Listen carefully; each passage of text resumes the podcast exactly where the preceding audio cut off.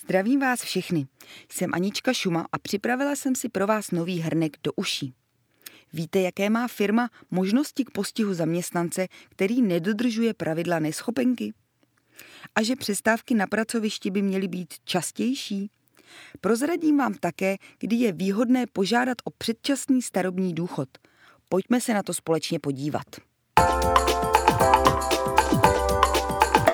Chladné počasí sebou přináší zvýšený počet nemocných lidí. První 14 dní vyplácí Marodovi náhradu mzdy zaměstnavatel. Není to ale žádný čas hájení pro nemocné, protože i zaměstnavatel má během této doby právo kontroly. Přistižené hříšníky může potrestat hned několika způsoby.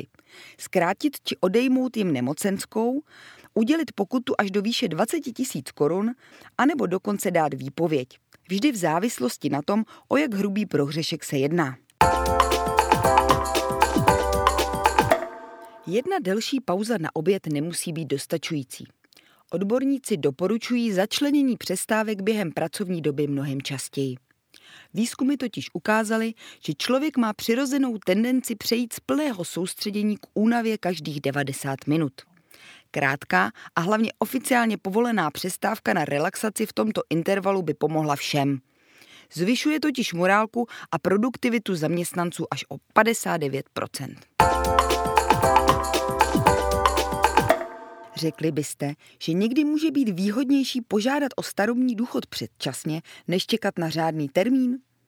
Platí to v případě zaměstnanců, kterým vznikne nárok na penzi v příštím roce, ale žádost podají už letos.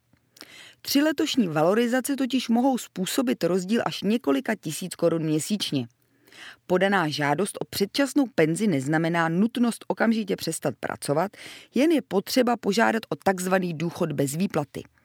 Zafixuje se tak jeho výhodnější výše s počátkem vyplácení v příštím roce. A to je pro tentokrát vše. Ať se vám vyhnou nemoci i únava v práci a mějte úsměv na tváři. Těším se na vás příště.